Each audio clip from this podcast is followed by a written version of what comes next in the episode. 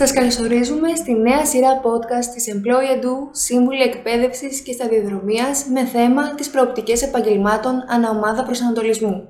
Στο πρώτο επεισόδιο θα συζητήσουμε και θα αναλύσουμε παρέα με τον Παναγιώτη Παπά, Σύμβουλο Εκπαίδευσης και Σταδιοδρομίας, την πρώτη ομάδα, δηλαδή αυτή των ανθρωπιστικών σπουδών. Καλησπέρα και από μένα, να σας καλωσορίσω σε αυτήν εδώ τη σειρά podcast θα ξεκινήσουμε σήμερα με το πρώτο πεδίο των ανθρωπιστικών σπουδών. Ένα πεδίο για το οποίο υπάρχουν αρκετοί μύθοι και αρκετές αντιλήψεις και νοοτροπίες οι οποίες συχνά είναι εσφαλμένες. Διαβάζοντας λοιπόν Παναγιώτη τον τίτλο Ανθρωπιστικές, Νομικές και Κοινωνικές Σπουδές, αναρωτιέται κανείς πόσα και ποια μπορεί να είναι τα τμήματα που συναντάει ο υποψήφιος στο πεδίο αυτό. Δώσε μας λοιπόν κάποια παραδείγματα.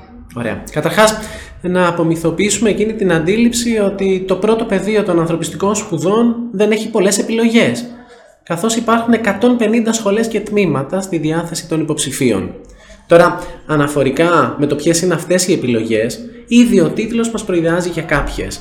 Τα τμήματα έχουν ως αντικείμενο σπουδών τον άνθρωπο και την ανθρώπινη κατάσταση. Για παράδειγμα, σπουδές νομικής, ψυχολογίας, κοινωνιολογίας, φιλολογίας και πολιτικών επιστημών, δηλαδή γνωστά και περιζήτητα ως αντικείμενα, αλλά και εκείνα της πολιτισμικής τεχνολογίας και επικοινωνίας, των ψηφιακών μέσων, των διεθνών ευρωπαϊκών σπουδών, λιγότερο γνωστά, αλλά εξίσου ενδιαφέροντα.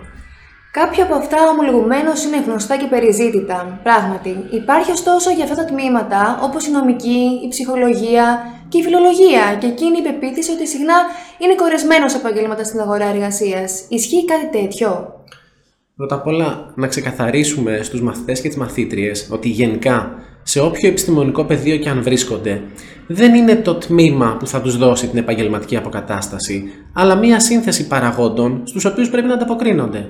Πρώτα απ' όλα να τους αρέσει το αντικείμενο σπουδών. Δεύτερον, να γίνουν καλοί και καλές πάνω στο αντικείμενό τους. Τρίτον, πολύ σημαντικό να επιλέξουν ένα έξυπνο μεταπτυχιακό για να αποκτήσουν το συγκριτικό πλεονέκτημα στον ανταγωνισμό και τέλος να βγουν στην αγορά εργασίας και να διεκδικήσουν τη θέση τους. Επομένως, Παναγιώτη, φαίνεται να επαφίεται, αν θέλεις, περισσότερο στο ίδιο το άτομο και την προσωπικότητά του η αποκατάσταση, έτσι, και όχι τόσο στο αν τα τμήματα έχουν προοπτικές. Ωραία λοιπόν, ας μιλήσουμε τότε για τα περιζήτητα του πρώτου επιστημονικού πεδίου, όπως η νομική και η ψυχολογία. Είναι γεγονός ότι τα δύο αυτά τμήματα αποτελούν τις κυρίαρχες επιλογές των υποψηφίων του πεδίου, οι σπουδέ στη νομική μπορούν να ξεκλειδώσουν ποικιλία επιλογών και πεδία δραστηριότητας. Ο απόφυτος έχει άλλωστε καταρτιστεί στο να μπορεί να υπερασπίζεται ανθρώπινα δικαιώματα, όπως είναι αυτό της ζωής, της τιμής και της περιουσίας. Από εκεί και πέρα, ανάλογα με το είδος και τη μορφή δικαίου που θα επιλέξει να εξειδικευτεί, θα ακολουθήσει και επαγγελματική διαδρομή. Παράδειγμα, από τα ναυτιλιακά μέχρι τη βιοειθική, από το δίκαιο της θάλασσας μέχρι την εγκληματολογία, η σταδιοδρομία του μπορεί να ποικίλει.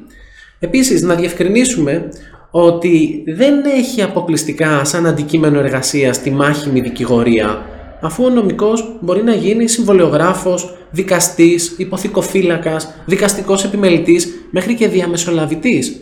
Από εκεί και πέρα, η μεταπτυχιακή του ειδίκευση είναι αυτή και η οποία μπορεί διεπιστημονικά να τον οδηγήσει σε παιδεία ακόμη και φαινομενικά άσχετα, όπως η διοίκηση επιχειρήσεων, το διεθνές εμπόριο, οι δημόσιες σχέσεις ή τα προσωπικά δεδομένα και το διαδίκτυο.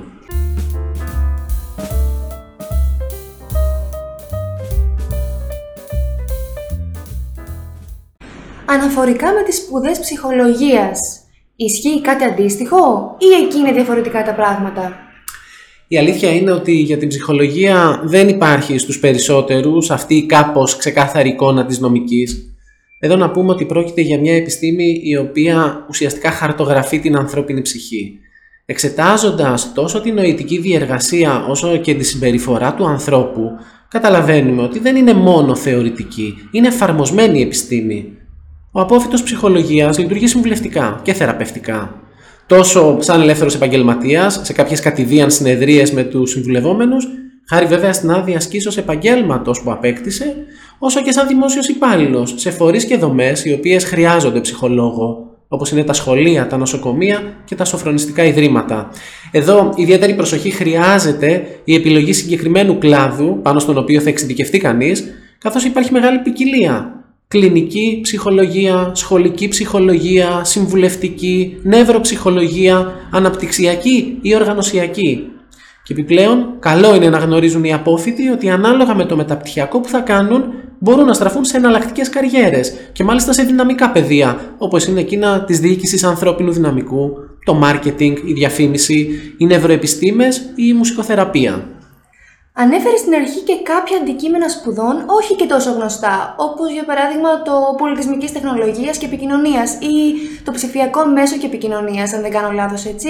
Τι το μοναδικό έχουν αυτά τα τμήματα για να τα επιλέξει κάποιος; Σωστά το θυμάσαι. Το τμήμα πολιτισμική τεχνολογίας, ιδιαίτερα και επικοινωνίας, καταφέρνει και συνδυάζει με πρωτοτυπία τρεις νευραλγικούς επιστημονικούς και αναπτυξιακούς τομείς, αυτούς της πληροφορικής, των επικοινωνιών και του πολιτισμού. Εδώ οι απόφοιτοι, μέσω ενός διεπιστημονικού προγράμματος σπουδών, που περιλαμβάνει από γλώσσες προγραμματισμού, ψηφιακά μέσα μέχρι μουσιολογία και θεωρίες πολιτισμού, μπορούν να δραστηριοποιηθούν σε όλους εκείνους τους τομείς της εικονικής και παυξημένης πραγματικότητας, του σχεδιασμού βιντεοπαιχνιδιών, στα τρισδιάστατα γραφικά και στις πολιτισμικές απεικονίσεις, ακόμη και στις οπτικοακουστικές τέχνες, δηλαδή όλα όσα συνθέτουν αυτό που ονομάζουμε τέταρτη βιομηχανική επανάσταση. Πραγματικά εντυπωσιακό. Και ποιος να το περίμενε ότι θα βρίσκαμε ένα τέτοιο τμήμα στο πρώτο πεδίο των ανθρωπιστικών σπουδών; Όσον αφορά το ψηφιακό μέσο και επικοινωνίας, τι ισχύει σε αυτή την περίπτωση; Το τμήμα του Πανεπιστημίου Δυτικής Μακεδονίας και του Ιουνίου Πανεπιστημίου, τι πεδία δραστηριότητας μπορεί να βρει ο απόφυτός τους; Αποστολή αυτών των τμήματων είναι ουσιαστικά η μετάδοση γνώσεων στο πεδίο της επικοινωνίας και των ψηφιακών μέσων, όπως τα άλλωστε δηλώνει και ο τίτλος τους. Ειδικότερα τώρα, οι φοιτητές και οι φοιτήτριες του τμήματος αποκτούν γνώσεις πάνω στο ψηφιακό μάρκετινγκ, στα τουριστικά, στις δημόσιες σχέσεις, στη διαδικτυακή δημοσιογραφία, στην επεξεργασία ήχου και βίντεο, ακόμη και στο animation, προκειμένου να μπορούν αργότερα να εργαστούν ως τελέχοι στα αντίστοιχα πεδία, όπως το marketing και τη διαφήμιση, σε μέσα μαζικής ενημέρωσης ή ακόμη και ως σύμβουλοι επικοινωνίας στην πολιτική. Βέβαια, και εδώ η διαφοροποιημένη σταδιοδρομία μπορεί να προσδιορίσει επαγγελματικά τους αποφύτους, καθώς Κάποιες εξειδικεύσεις όπως τα μέσα κοινωνικής δικτύωσης, στο data journalism ή ακόμη και στη δημιουργία περιεχομένου, content marketing, λογίζονται ως τομείς δυναμικοί με ικανοποιητικές προοπτικές στην αγορά εργασίας. Παναγιώτης, σε ευχαριστούμε πάρα πολύ. Νομίζω ήταν πολύ διαφωτιστική η συζήτηση αναφορικά με τις επιλογές στο πρώτο πεδίο των ανθρωπιστικών σπουδών και πραγματικά ελπίζω να ξεκλειδώσαμε σκέψεις για τις υποψηφίες του πεδίου. Και εγώ ευχαριστώ πολύ και νομίζω ότι η συνέχεια θα είναι αντίστοιχη.